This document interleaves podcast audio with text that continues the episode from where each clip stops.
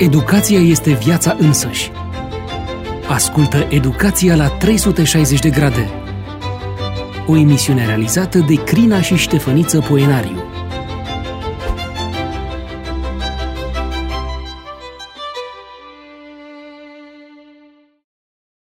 Dacă, din punct de vedere biologic, un om devine părinte în momentul în care îi se naște un copil, sau din punct de vedere civil în momentul în care adoptă un copil, din punct de vedere practic și chiar moral, un om devine părinte atunci când criteriilor amintite li se adaugă o serie de aptitudini și calificări. Ținând cont de miza profesiei de părinte în raport cu evoluția societății sau chiar cu supraviețuirea ei, educația parentală își arată importanța critică prin aceea că rezultatele ei definesc viața regizorilor actori ai societății de mâine. Direcția și ritmul dezvoltării societății depinde abilitatea noastră și de voința noastră de a găsi un spațiu conceptului de școală a părinților. În sarcina cui ar trebui să intre instruirea individului pentru dobândirea abilităților și a competențelor necesare unui părinte? Răspunsul la această întrebare nu este deocamdată bine conturat. Prin familie, școală, biserică sau instituții specializate. Bine ați venit la o nouă ediție a emisiunii Educația la 360 de grade. Ca de obicei, alături de mine l-am pe Ștefăniță Păinare. Bine ai revenit! Vă regăsit! Vorbim astăzi despre o nouă etapă în dezvoltarea copiilor. Am vorbit despre etapa în care părintele este mai autoritar. Am vorbit apoi de etapa valorilor, da, autoritar între 0-3 ani aproximativ, apoi uh, etapa valorilor 3, 5, 6, 7 ani. Acum suntem uh, într-o nouă etapă pe care vrem să, să o dezbatem. Demersul nostru, practic, este, așa cum uh, spuneam mai devreme, un demers de încercare de a vedea în ce măsură am putea să creăm un fel de școală pentru părinții care ne ascultă, pentru cei care vor deveni părinți. Pentru început, te rog, spune-mi, este nevoie de o școală pentru a fi părinte? Mai ales când vorbim acum de această etapă în care copiii chiar pleacă la școală, la o instituție. Cu siguranță este o nevoie doar că nu, regăs- nu regăsim împlinită nevoia aceasta aproape pe nicăieri. Pentru că nici biserica nu-și asumă atât de mult această instituție a familiei, deși Biblia o face. Despre căsătorie, într-o anumită vreme, am vorbit puțin, uh, mai ales când uh, a avut loc referendumul cu privire la familie și puțin s-a agitat biserica. Ehm, nici biserica nu-și asumă prea mult instituția, instituția aceasta familiei în sens de responsabilitate și de educație a credincioșilor în vederea devenirii uh, părinte. Școala nu face, școala nu vorbește despre părinți, uh, societatea nu are anumite instituții specializate în, în direcția aceasta. Cu siguranță este o nevoie. Părinte nu devii în momentul în care naști. Uh, observăm că sunt fete de 14 ani, 15 ani sau băieți da, care au copii. Ce califică ca părinți? Uh, perspectiva aceasta biologică, da, din punct de vedere biologic sunt părinți, dar așa sunt părinți și căței, nu? O cățea fată și devine părinte, părinte. Da? Te referi la calitatea de a reproduce. Calitatea de a reproduce și, și tu ai un... Naște o ființă vie. Naște o ființă vie. Mamifere până la urmă, da? Suntem mamifere și noi. Dar ceea ce te face părinte sau ne face pe noi părinți uh, este tocmai această dimensiune a abilității, a, a unei înțelegeri deosebite și a unei responsabilități față de ființa respectivă. Aceste abilități le dobândim unde? Nu prea le dobândim. Le dobândim fie genetic din ceea ce am primit de la părinți, fie din exemplu părinților, fie de la telembizor. Uitându-ne la telembizor, uh, ne găsim modele și astfel noi în încercarea de a fi puțin diferiți față de părinții noștri, suntem exact ca ei, mai buni eventual sau mai răi, mai, mai rău decât ei. Uh, există nevoia aceasta de, de, de educație, o educație prin care tânărul să devină părinte. O educație care să fie a priori uh, realității biologice. Înainte de a deveni părinte, noi trebuie să știm ce înseamnă să fii părinte, care sunt responsabilitățile și să căpătăm competențele prin care putem conduce pe copii spre anumite, spre anumite realizări. Crezi că există o anumită vârstă de la care putem să învățăm ce înseamnă a fi părinte? În perspectivă? Cu siguranță înainte să fim părinte. Noi trebuie să devenim părinți înainte să fim părinți. Înainte de a deveni părinți biologici, noi trebuie deja să fim părinți, să fim responsabili și să avem anumite informații, uh, informații practicate care să dezvolte noi anumite competențe. Acum se vorbește destul de mult despre acest parteneriat între școală și părinte și oamenii își dau seama că fără parteneriatul acesta nu prea reușești să, să ai rezultate în, în, în copii, uh, nici din punct de vedere moral, nici din punct de vedere profesional. Uh, dacă părintele este conectat cu profesorul, cu dirigintele, dacă părintele este bine informat, dacă părintele lucrează acasă cu copilul, dacă părintele uh, vorbește cu profesorul, profesorul și îi transmite portretul percepției lui, da? În dreptul copilului, iar profesorul îl privește pe copil și din perspectiva experienței părintelui. Dacă există această colaborare, acest, acest parteneriat între școală și părinte, într-adevăr, copilul are șanse mai multe să devină ceva. Parteneriatul acesta devine iarăși o, o pârghie între școală și cumva școala ar putea începe de la un nivel foarte mic, foarte, foarte mărunt, să îi crească pe părinți, să învețe pe părinți să fie părinți. Dar deja e târziu. Dacă vorbim de școlarizare, vorbim despre 6 ani, 7 ani, clasa 0, da, clasa pre, uh, uh, pregătitoare sau hai să spunem că uh, ne-am referit și la grădiniță, dar deja este târziu. Înainte de aceast, acest parteneriat prin care la nivel ideal ar trebui să ne ocupăm prin instituții, prin școală, grădiniță, să ne ocupăm și de părinți, nu doar de copii, ceea ce nu se întâmplă, dar la nivel ideal ar putea exista această, această realitate. Uh, înainte de momentul acesta, părinții trebuie să fie instruiți sau omul trebuie să fie instruit să devină părinte. Cine să o facă? Eu cred că biserica înainte de alte instituții. Pentru că biserica identifică ce este bine, ce este rău. Uh, biserica vorbește despre scop. Dumnezeu, Biblia vorbește despre rost, despre geneză, despre identitate. Uh, vorbește despre valorile primordiale. Dacă uh, biserica ar fi mai atentă ca dincolo de dogmă, unele biserici sau altele de învățături, doctrine, ar uh, ar trece la nivelul acesta foarte pragmatic, foarte real, biserica ar putea să îi pregătească pe copii și pe tineri uh, pentru a deveni părinți. Ce zici?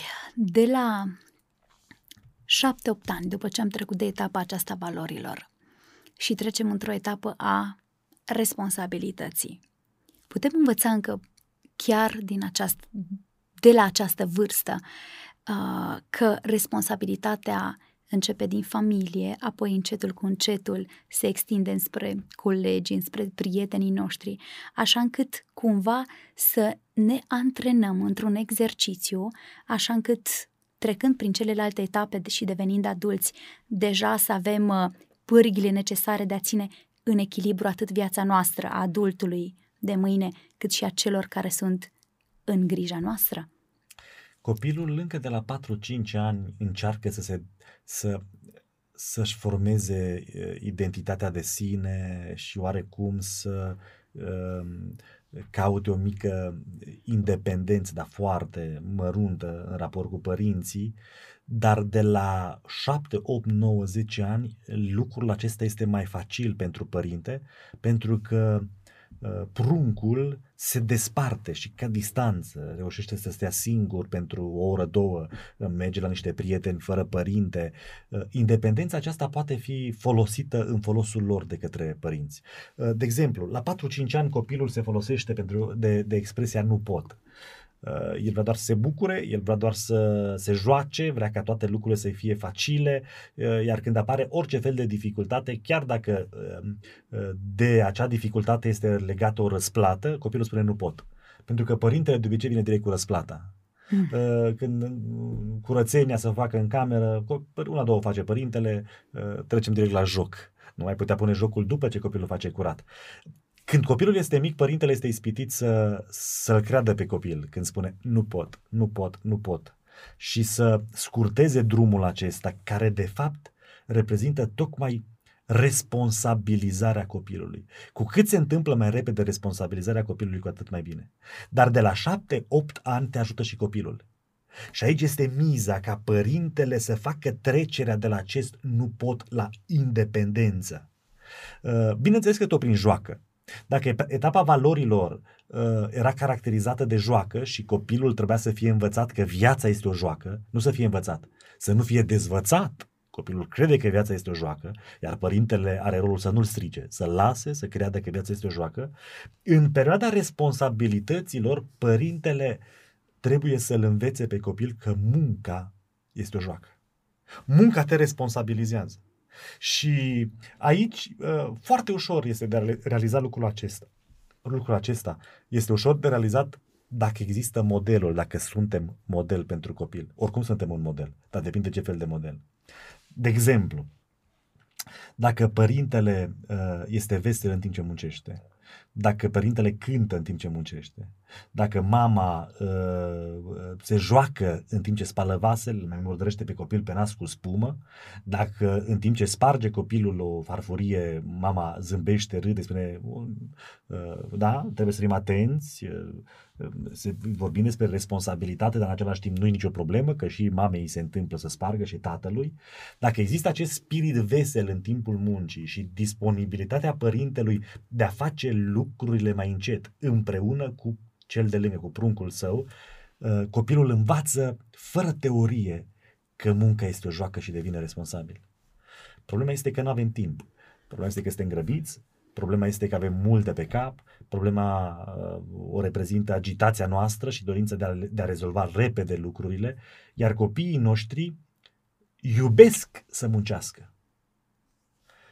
Dar după ce îi spui odată nu, că mama e grăbită, nu, că tata e grăbit, nu, că tu mă încurci, nu, nu, copilul începe să te creadă și nu mai se bagă. Nici la reparat mașină, nici la lemne, la așezat lemne cu tata, nici la gătit cu mama, nici la spălat vase. Dar copilul când e mic vrea să facă ce face mama. Vrea să facă ce face tatăl.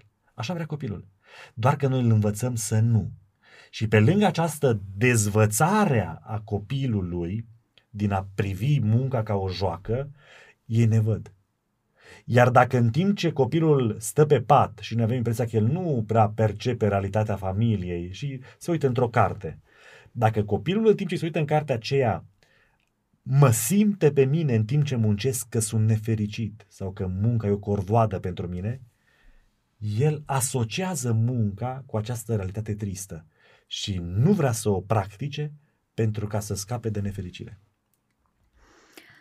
Este, este o introspecție, pe de o parte, luminoasă a unei șanse pe care părintele o are de a fi un model, cum, da, cum spun uh, vorbitorii de limba engleză, role model. Pe de altă parte, uh, observăm cum tot mai puțin scad șansele părintelui în cazul în care nu-și asumă da, uh, responsabilitățile pe care le are vis-a-vis de, acest, de această vârstă a copilului, tot mai mult scad șansele sale de a influența și de a fi un model pentru, pentru copilul lui. Și nu e așa? Parcă acum la vârsta aceasta mai ușor aleg să se uite pe telefon, pe laptop să se joace, pentru că uite cum uh, începe o distanțare așa nevăzută, pe nesimțite, când încă zici, a, copilul meu are 7, 8, 9 ani, este încă sub aripa mea. De curând am văzut un podcast, uh, cred că era, cum o cheamă pe doamna aceea, Teo, avea și emisiuni Teo, pe, pe, Teo, pe Teo Trandafir sau Teo ceva Trandafir. de genul acesta. Era la o, într-o întâlnire la Măruța acasă, ceva de genul, și m-a impresionat uh, uh, experiența ei de viață în raport cu fata pe care o iubește atât de mult. Și este înfiată, parcă, nu? Ce, cred că da.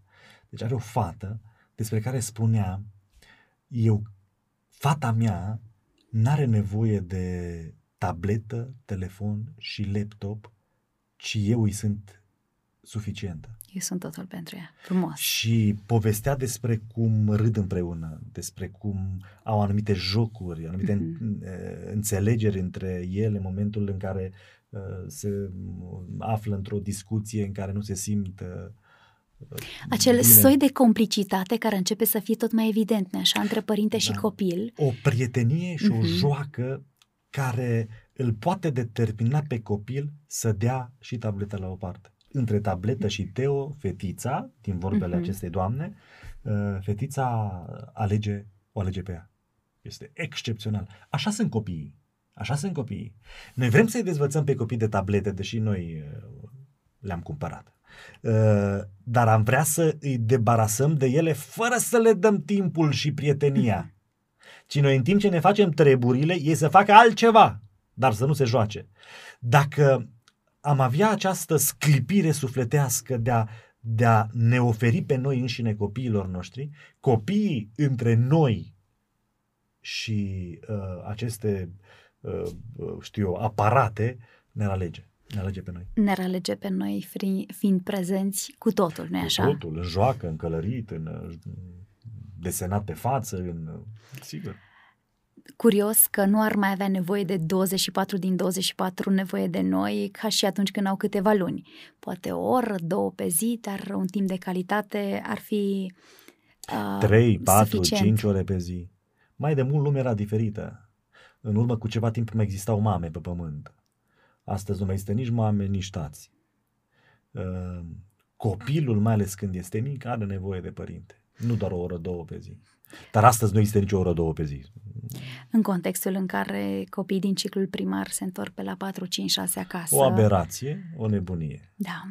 Um, îți propun să, să dezvoltăm uh, subiectul acesta după ce îl vom asculta pe, pe Iacob Poenario. Am fost curioși să aflăm cum percepe un copil din această etapă a, a creșterii, dezvoltării sale, cum percepe el lumea înconjurătoare.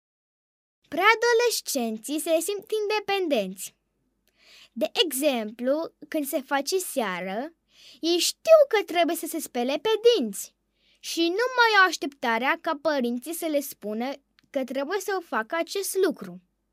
Sau, de dimineață, ei se simt destul de maturi ca să își aleagă singur hainele pe care o să le poarte la școală, nu ca părinții să le pregătească în locul lor.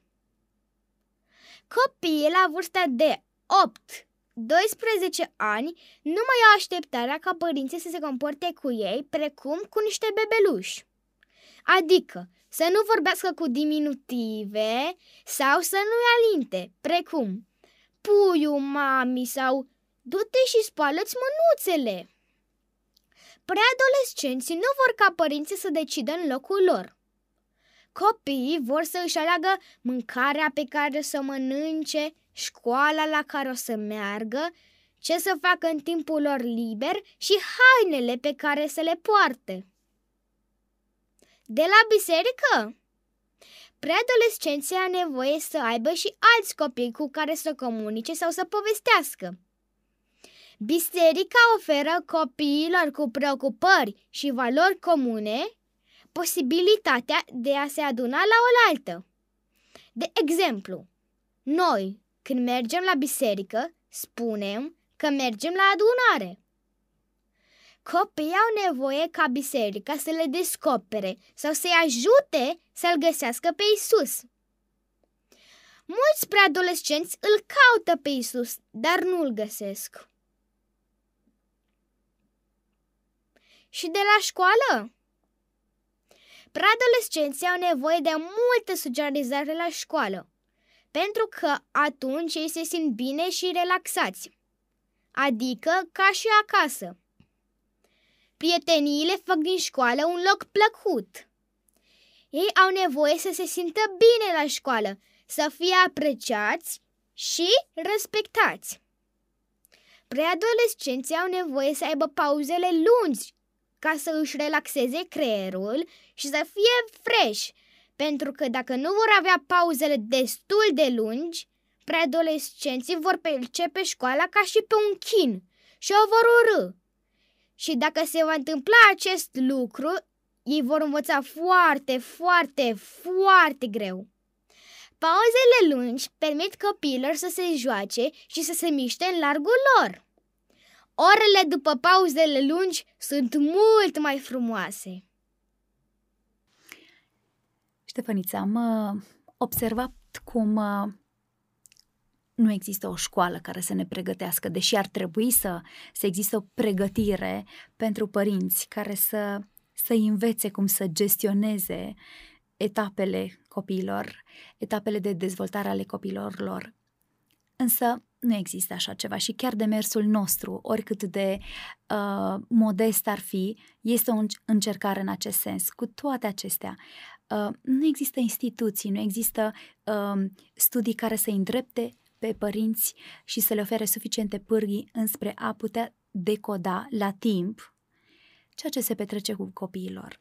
Vorbim uh, în ocazia aceasta despre etapa responsabilității. Hai să vedem care sunt principalele elemente care definesc această etapă. Ce căutări sunt, ce nevoi sunt și în toată această ecuație, cum ar trebui să se raporteze părinții. Să le luăm pe rând. Dezvoltarea spiritului independenței. Cum se realizează și cum se manifestă în această perioadă? Copilul începe să, să fie deranjat de uh, anumite atitudini părintești prin care uh, el se simte ca un bebelaș. Mama, dar nu mai sunt un copil, nu mai vorbi nu așa, mai nu mai spune nu, așa, nu, mai mâțăi, nu mai repeta. Nu te... Da. Uh, bun, eu cred că nici când e mic copilul n-ar trebui să, sau n-ar trebui să ne comportăm la uh, față de copil, la copil, ca la unul care nu înțelege și să avem diferite inflexiuni ale vocii, să fim atât de nenaturali, pentru că în felul acesta nu-l pregătim pentru viață. Nu trebuie să fim ursuzi, dar trebuie să vorbim ca și cu un om mare. Vorbind ca și cu un om mare, el se formează uh, armonios. Cu atât mai mult în perioada aceasta. Copilul nu mai are nevoie să-i faci freza, când dă de obicei mamele. Mm. Atins un punct n-am sensibil. Dat din ochi. N-ai dat. De obicei mamele uh, își pun mâna în părul copilului să-i, să facă părul. Nu, nu, nu. Copilul deja zice, La, lasă-mă că mi-l fac eu. Eu în ce parte? Sau face mama și după colț uh, a răvășit-o. A, a răvășit-o, dar se simte deranjat. Sau uh-huh. stai să te aranjezi. Nu, spune că nu-mi stă bine și mă aranjez eu. Păi și dacă nu se aranjează, ce să facă mama grijulie? Este ceva specific acestei vârste? Deja începutul unui păi... soi de independență care e natural, firesc? 6, 7, 8 ani, uh, poate și mai repede. Ne dorim copilul să se lege singur la, la șireturi. Ne dorim să se pieptăne singur. Uh, dar din dorința noastră de a-l, uh, de a-l face independent în noi, el când devine sau când vrea să devină, noi nu ne oprim. Deci mhm. aici este, este ține de părinte să-și găsească echilibru și înțelepciunea de, de a identifica acel punct, uh, punct uh, nevralgic, acel, acel, acel punct tensionant în care uh, să se oprească.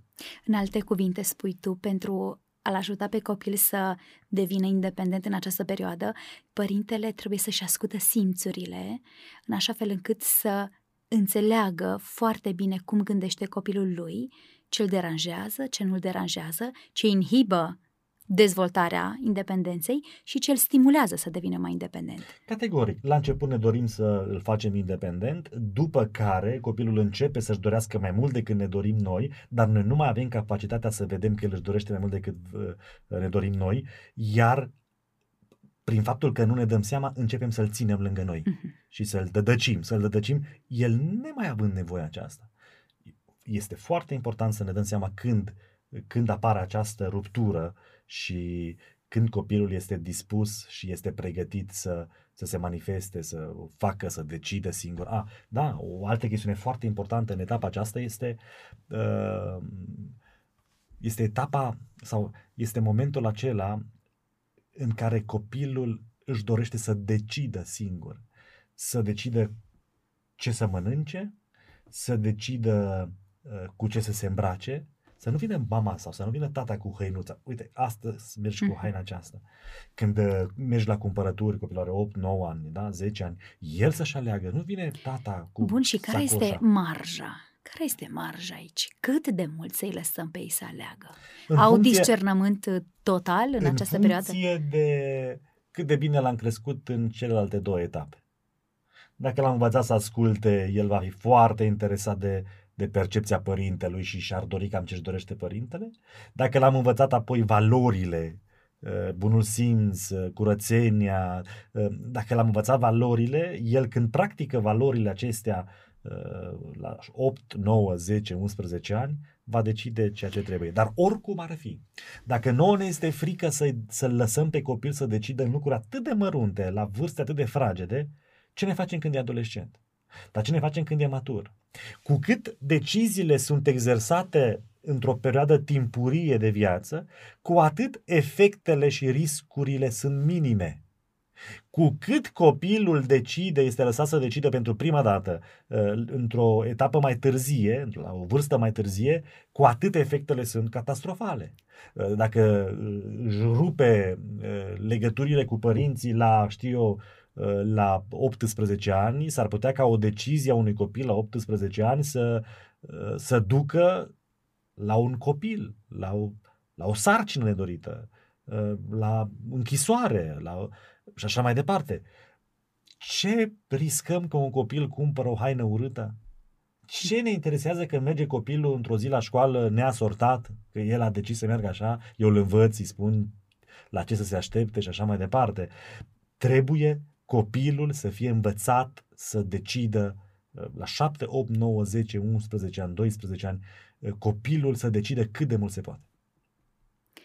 În alte cuvinte, îi pregătim uh, pe părinți în această ediție să se obișnuiască cu ideea că nu doar adolescența este etapa în care copilul își manifestă, adolescentul, da, deja, își manifestă dorința de a fi foarte independent.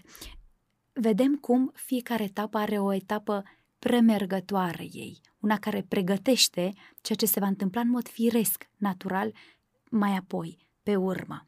În alte cuvinte, exersând uh, încă în anumite limite libertatea aceasta în perioada 7, 10, 11 ani, adolescentul va fi obișnuit deja uh, cu alegeri care erau la o scară mult mai mică, iar acum adolescent vorbim, da, de merge la un liceu în altă localitate, sunt copii care, adolescenți, da, deja care se despart de părinții lor, dar deja au exercițiul acesta al independenței într-o formă uh, înțeleaptă din partea părinților.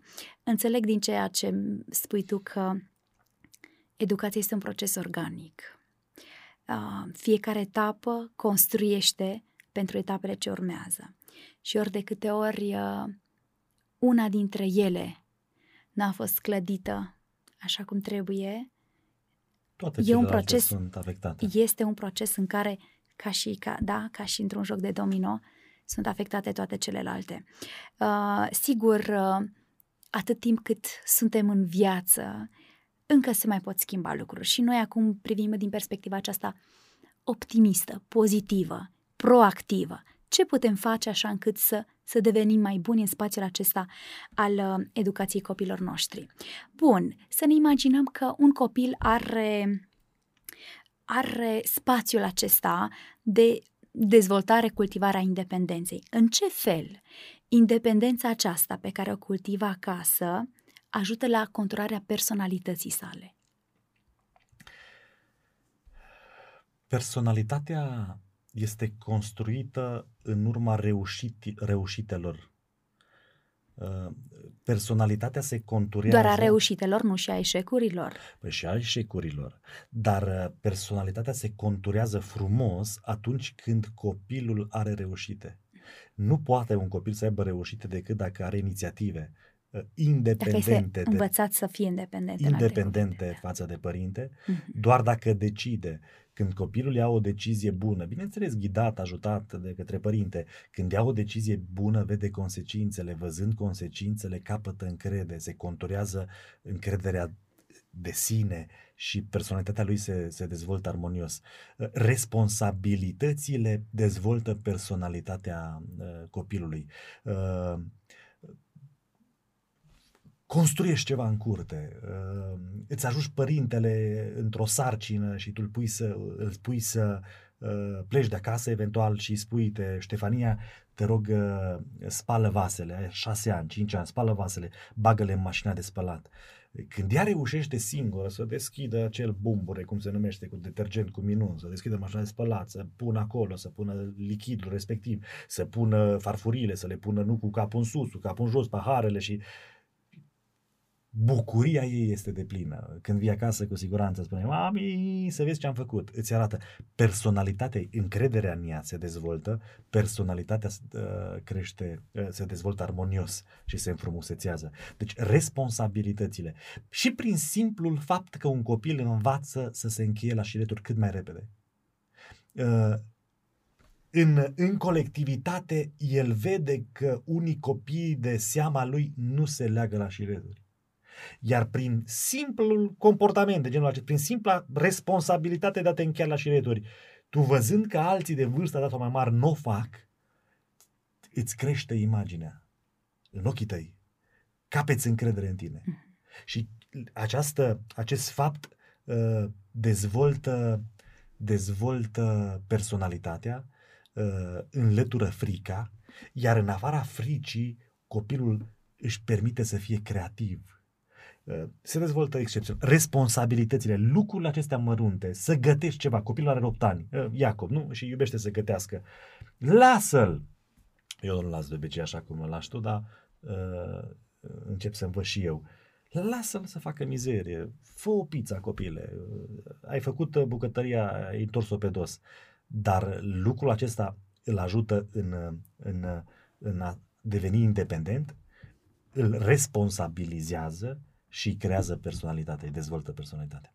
Aici iarăși este un lucru important. Tot noi greșim părinții.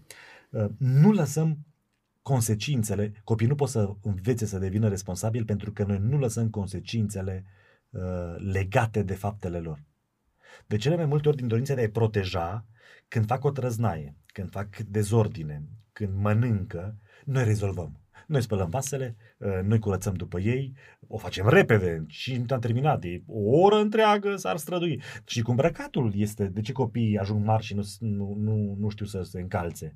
Pentru că în graba noastră nu avem timp să-i lăsăm trezește-te, lasă-l o oră să se pregătește. Ai o oră să te pregătești, se pregătește. Dar dacă noi nu ne organizăm bine timpul și în 5 minute trebuie să pornim, că întârziem în altă parte, normal că îl îmbrăcăm, la fel facem cu curățenia, la fel facem cu, uh, cu uh, vasele nespălate, dar dacă noi pe copil l-am învățat că are libertatea să facă ce vrea în casă, are libertatea să joace cu toate jucăriile uh, deodată, doar că după fiecare joacă faci curat, copilul ar deveni responsabil și fără să-i spunem nu s-ar mai juca cu toate jucările deodată.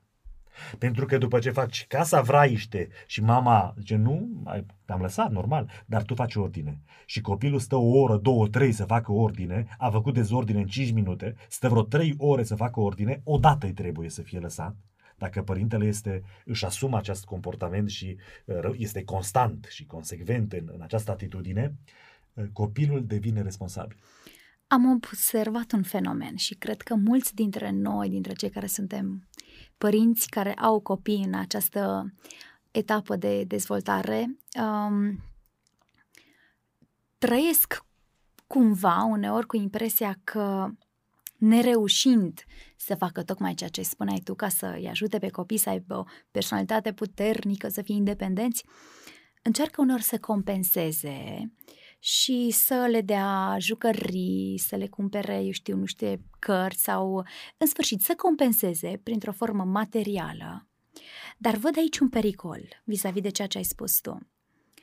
Pe de o parte, noi încercăm să compensăm uh, capacitatea noastră de a întâmpina pe copii și de a ajuta să se dezvolte.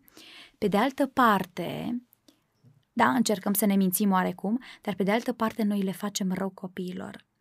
Pentru că uh, zădărnicirea, amânarea dezvoltărilor duce la un soi de infantilizare, nu-i așa? Vorbește puțin în ce fel um, te tendința aceasta a părinților de a compensa. Dar cred că nicăieri în, în, în istorie niciodată nu a fost copiii, cum sunt cei din societatea de astăzi, să aibă camerele pline de jucării.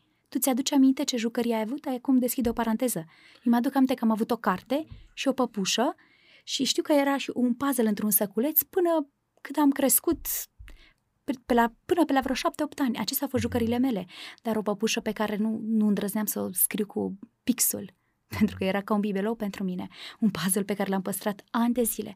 Ori uite de la copiii noștri, de ce avem ai noi? Noștri? Uh, nu ai, ai, ai mei și ai de... Sunt, uh... nu, uh, ai noștri în termen generic, pentru da. că suntem cu toții, și ai noștri. Uite-te la ai noștri că la fel și sunt. suntem cu toții prinși în malaxoarul acesta, în fuga aceasta. Pe de o parte știm ce nevoie au, nu le putem îndeplini și compensăm.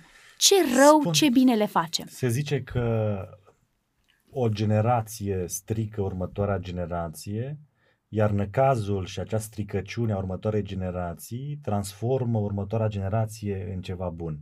Deci tot a, adică a părinții, generație. părinții noștri au avut, în povestea mama, că avea o păpușă din păpușoi, din, din porumb, din porumb ceva, da. cu niște cu, știuletele cu partea aia care semăna cu părul și făcut, Așa. nu știu cum. Atât avea, să juca sub masă și 3-4 ore stătea sub masă când veneau musafiri, ea se juca cu știuletele, aia era păpușa ei. Bun. Uh, noi deja am avut, i-am avut, am avut trenuleți, mașinuțe minuni, le stricam toate, bun, am avut jucării multe. Uh, acum ar trebui să revin eu, nu? Și să mă compor copilul meu altfel, dar uite că nu, poate la noi la patra generație asta normal după copiii noștri.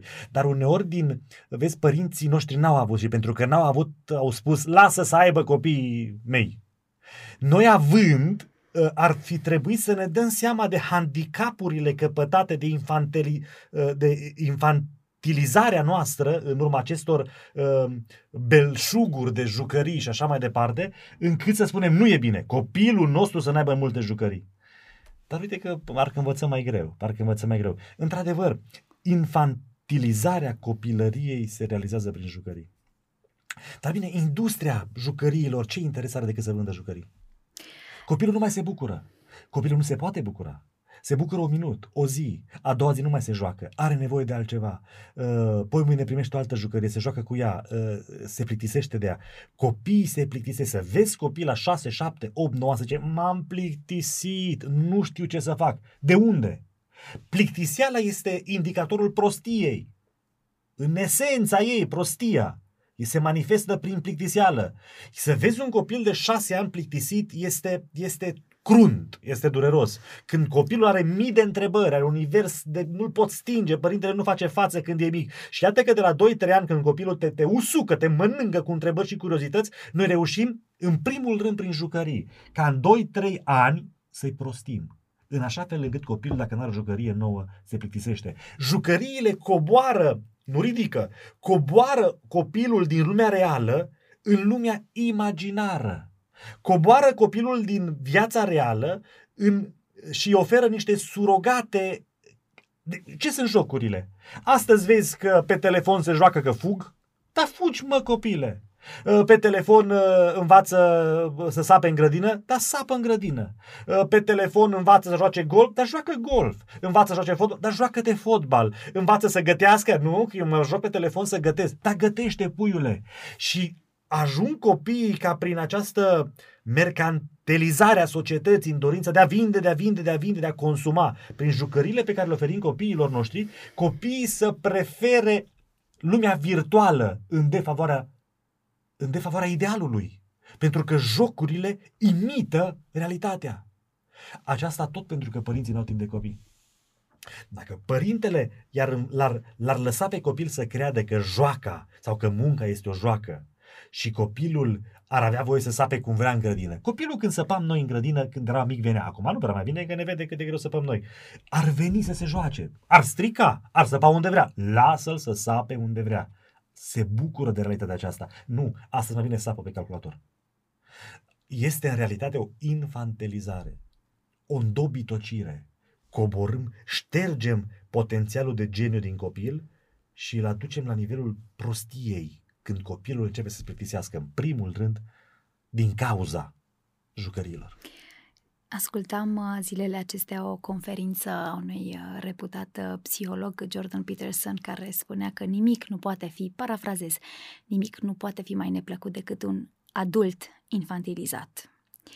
Și iată cum, din nou, vedem că fiecare etapă pregătește, este o piesă de puzzle importantă și indispensabilă în crearea imaginii omului de mai târziu.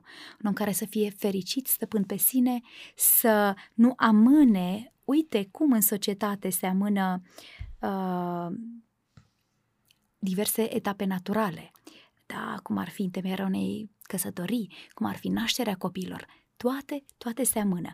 Nu știm în ce măsură acestea sunt afectate de etapele anterioare, dar cu siguranță există elemente care, care au rolul și rostul lor. Aș vrea să, să ne spui, totuși, avem părinți care au copii în această perioadă de vârstă. Uh, sunt prinși, cum ziceam, în malaxarul acesta al unei societăți consumeriste, în care toți părinții din jur cumpără. Când te duci în magazine sunt rafturi, te pierzi în ele, sunt jucării și copilul zice Mama, din sutele miile acestea de puzzle-uri, păi nu-mi iei și mie unul?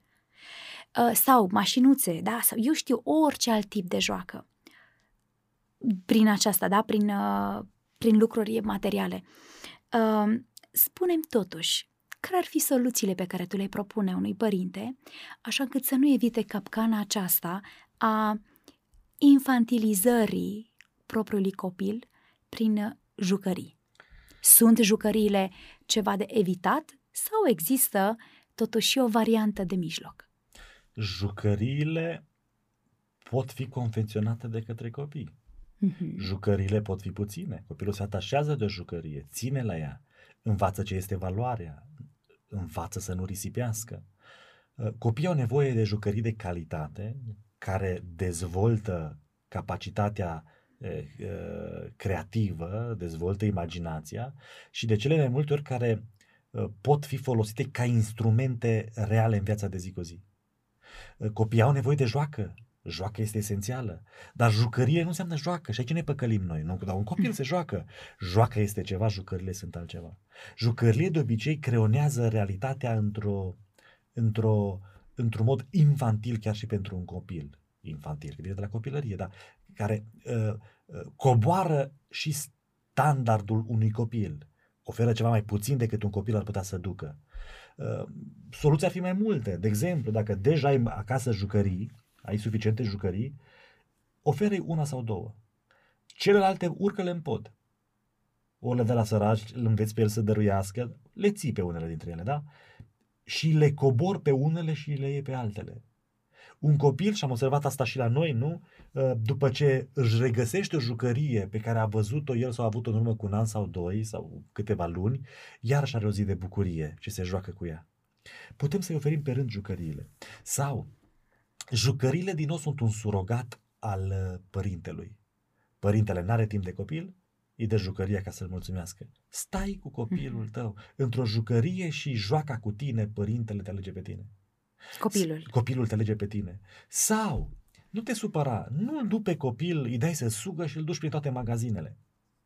Ferește, viața e complicată, dar noi ne o facem complicată. Vrem bani, vrem muncim, muncim mult, ne băgăm în zarva lumii. Dar nu-l duce pe copil prin fața rafturilor arată viața naturală. Nu-l duci în pădure, dar știe toate supermarketurile. Mhm. Nu-l duci în pădure, dar știe ce e AFI. Păi du-l, tată, să vadă ce e muntele, du-l pe o creastă, du-l într-o grădină zoologică, uh, du-l într-un parc cu copii, du-l uh, socializează la, prin diferite cluburi de, știu, o lectură, șac și așa mai departe. Uh, ocupă-te de copii. În alte cuvinte, să ia contact cu viața reală. Sigur că da. Mută-te la țară. Nu ne vrem să ne mutăm, să stăm, stăm la țară, am, am vrea și mai mult, și mai în țară să stăm, și în mijlocul pădurii dacă se poate. E lumea reală acolo, vezi pe Dumnezeu, vezi chipul lui Dumnezeu prin lucruri. Adică știi, noi cumva ne urcăm pe, pe uh, într-un pom sau într-un copac, ne ducem pe ultima creangă din copac, ne punem pe vârful crengii și vreau ce să fac de aici? Păi dă-te jos din copac, de acolo n-ai ce să faci. Dar cine te pune? Cine te pune să muncești cât muncești? Cine te pune să stai în buricul târgului? Cine te pune să mergi în toate magazinele acelea? Cine te pune să... Ștefăniță, ne apropiem de, de finalul acestei ediții. Am, uh, am încercat să, să reținem din, din ceea ce ne-a împărtășit faptul că familia, uh, familia, școala ar trebui să facă un front comun în a ajuta pe copil, da, din perspective diferite, modul în care este la școală, modul în care este în familie, să-și contureze independența, personalitatea, uh, familia să nu um, ciobească din personalitatea lui printr-un proces de infantilizare. Acum aș vrea pe final să vorbești în ce măsură, în această etapă a vârstei, um, poate biserica să contribuie la, la dezvoltarea personalității, independenței copilului, să-l facă și mai frumos. Biserica are tot felul de programe pentru copii. De exemplu, biserica noastră, da, în Brașov. Avem vreo 120 de copii. Avem niște oameni extraordinari și sunt mulți la număr, zeci, nu? Care lucrează cu copiii, ă, primii pași. Grădinița, nu? Ă, primara, juniori, companioni, amicus, 21 ă, plus, tineri. Uh, punându-i la oaltă și oferindu-le anumiți educatori, uh, copiii se pot dezvolta. Iar uh, perioada aceasta de 7-12 ani la noi este intitulată Licuricii, nu? Copiii merg în tabere, iarna, vara, au tot felul de activități prin care să se descopere pe ei înșiși. Sunt tot felul de ateliere în care ei învață să picteze, să, să croșeteze, să, să lipiască, să uh, chirigami, origami și tot felul de minuni. Iată că biserica se implică real, se implică uh, la nivelul ierbii acolo uh, și biserica este un factor important în dezvoltarea copiilor creștini sau în cazul nostru copiilor din biserica noastră. Dar în general biserica este preocupată de copii. În același timp și filozofia bisericii. De exemplu, uh, Biserica Adventistă de ziua șaptea are o învățătură numită neprienirea prin credință. Este cumva uh, sinonimică cu educația pozitivă. Este un accent pus nu pe lupta cu păcatul, ci un accent pus pe frumusețea lui Dumnezeu. Privind la Dumnezeu, tu devii ca El te întreb, poate copilul la șapte-opt ani să înțeleagă frumusețea lui Dumnezeu? Nu, cum trebuie, poate, la nivelul lui și suficient, dar poate părintele mai bine.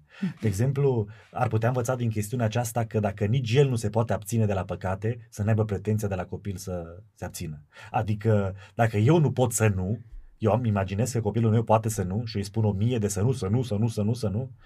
E nevoie de înțelepciune. De exemplu, aici, în educația pozitivă, tu copilului îi poți la variante. Asta stă în înțelepciunea părintelui să găsească mai multe variante bune, sunt și rele. Dar nu-l pune pe copil să aleagă într-o variantă rea și bună, poate alege pe cea rea. Sau nu interzice cea rea, ci arate cea calea bună, dar nu o singură cale bună, pentru că el nu, el nu acceptă, pentru că nu-i de la el, el vrea să fie independent. Atunci arate trei căi bune și întreabă Iacobe, ce zici? Asta, asta sau asta? Dar un exemplu simplu cu mâncarea. Uh, sunt situații și noi le-am probat acasă în care un copil nu vrea să mănânce ceva. N-ar vrea să mănânce nici în alt fel. Dacă îi dai doar un singur fel, nu vrea să-l mănânce. Dar dacă îl pui în comparație cu ceva mai rău și îl lași pe el să aleagă, mănâncă și spanac. Nu mult, dar mănâncă. Dă-i dreptul să decidă, găsindu-i mai multe variante bune. În alte cuvinte, spui tu, este o etapă în care copilul poate să învețe să-și exercite liberul arbitru, ceea ce este darul, practic, darul acesta al discernământului pus de Dumnezeu în fiecare dintre noi. Dar printr-o educație pozitivă, uh-huh. ceea ce ține de părinte, nu doar să nu, să-i spună ce să nu facă, uh-huh nu trebuie să-i spună nici ce să facă, ci să-i ofere 3-4 variante bune. Iar copilul să decidă care dintre cele bune. Este în această etapă uh, părintele un prieten pentru copil? Este și autoritar? Cum pregătește această etapă perioada adolescenței, când știm că atunci părintele ar trebui să fie prietenul adolescentului său? Cum este această etapă? Este un mix? Este un prieten de joacă, doar atât. Uh-huh. Copilul trebuie să-l privească încă pe tată și să-și privească părinții ca pe Dumnezeu. Să le ofere toată autoritatea, să se simtă în siguranță în preajma lor, Uh, nu este momentul în care părintele să fie cel mai vulnerabil posibil. E un partener de joacă. Un partener de joacă este tată, este părinte încă. Ștefănițe, suntem într-o școală cu toții. Îți mulțumesc pentru gândurile pe care mi le-ai împărtășit și sper că în ocazia următoare să, să avem puterea de a înțelege uh, valoarea celorlalte etape în dezvoltarea copiilor și discernământul de a învăța uh, și de a transmite altora ceea ce poate fi, de ce nu, poate o lecție. Uh, fiecare dintre noi parcurgem diverse etape la vieții și ori de câte ori din lecțiile învățate transmitem și altora, ne așa poate fiecare putem face lumea mai bună, iar copiii noștri să crească și mai frumos. Aș vrea să-i uh, întâmpin pe cei care ne ascultă și cei care ne vizionează cu o sugestie de lectură.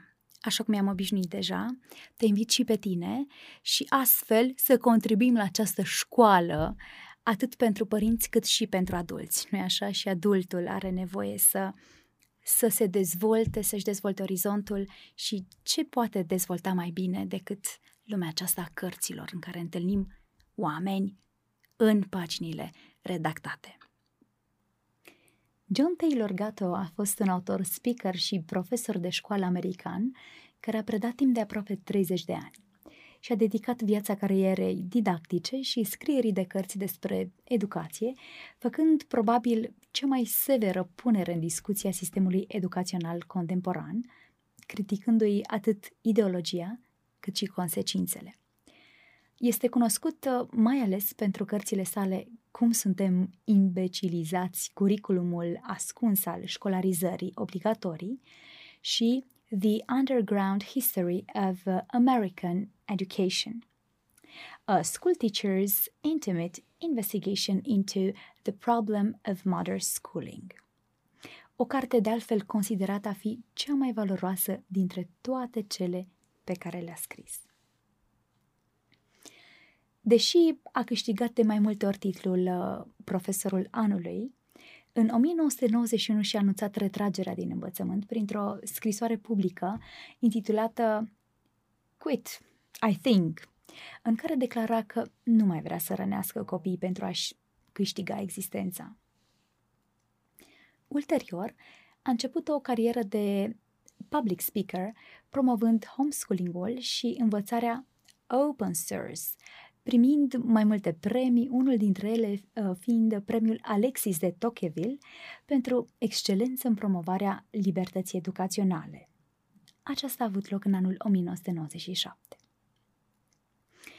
The Ultimate History Lesson, un interviu de 5 ore care examinează istoria, cauzele profunde și consecințele școlii publice, este o resursă foarte valoroasă, concentrată pe examinarea evoluției ideilor, care se manifeste astăzi în ceea ce s-ar putea numi socialismul educațional contemporan. Acest uh, interviu include de asemenea soluții, documente și referințe care ar trebui să-i pună pe gânduri pe cei interesați de fenomenul educației, silindu-i la conștientizare și la acțiune.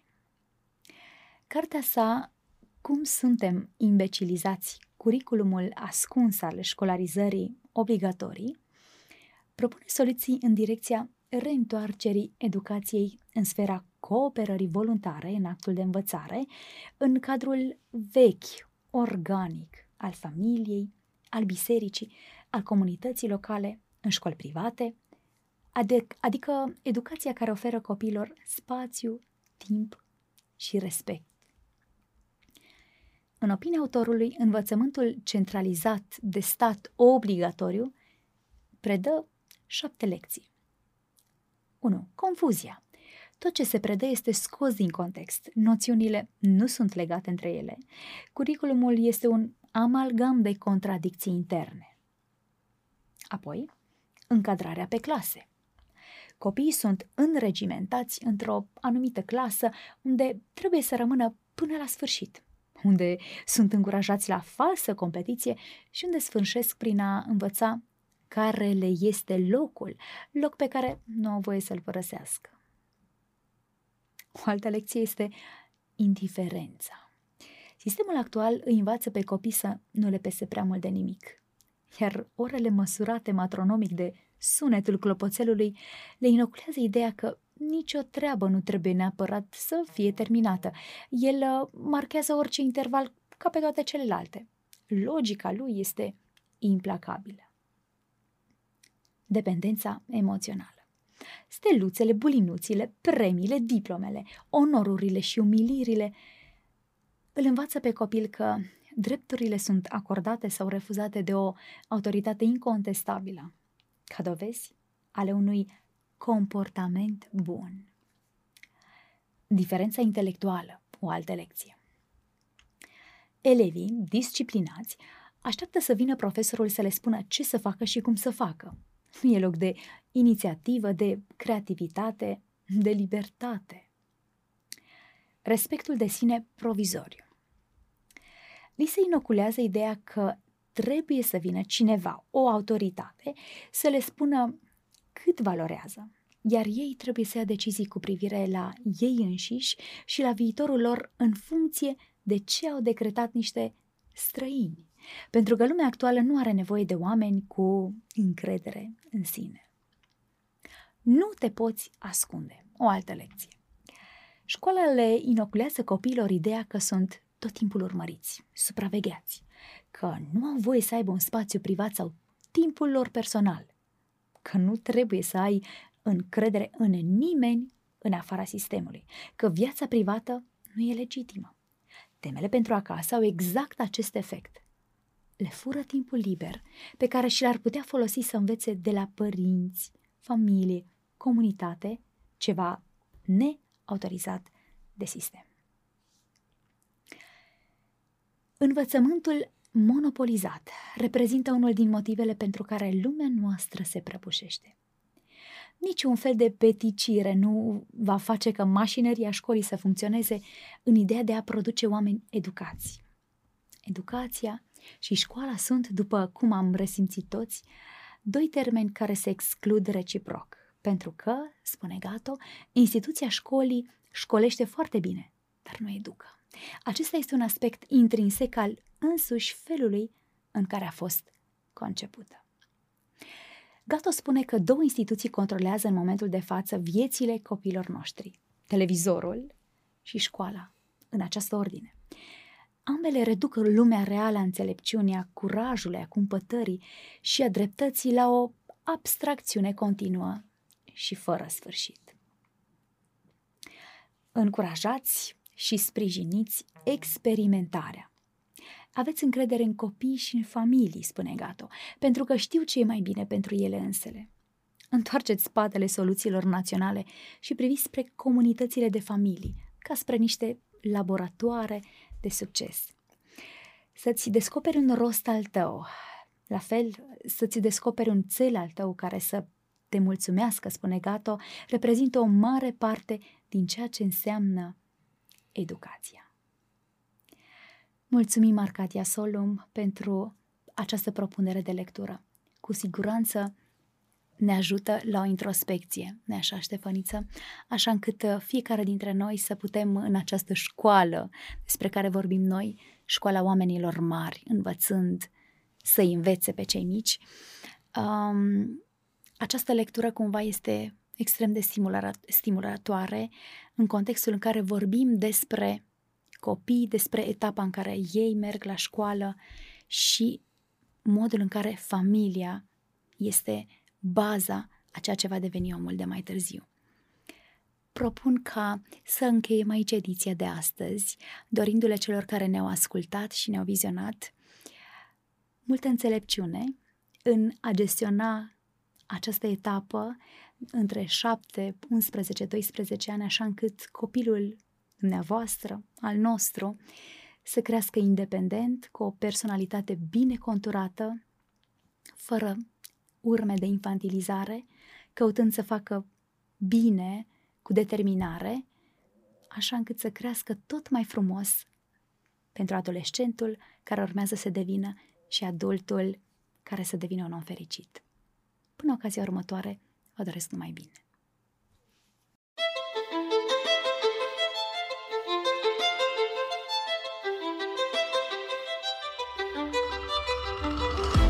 Educația este viața însăși.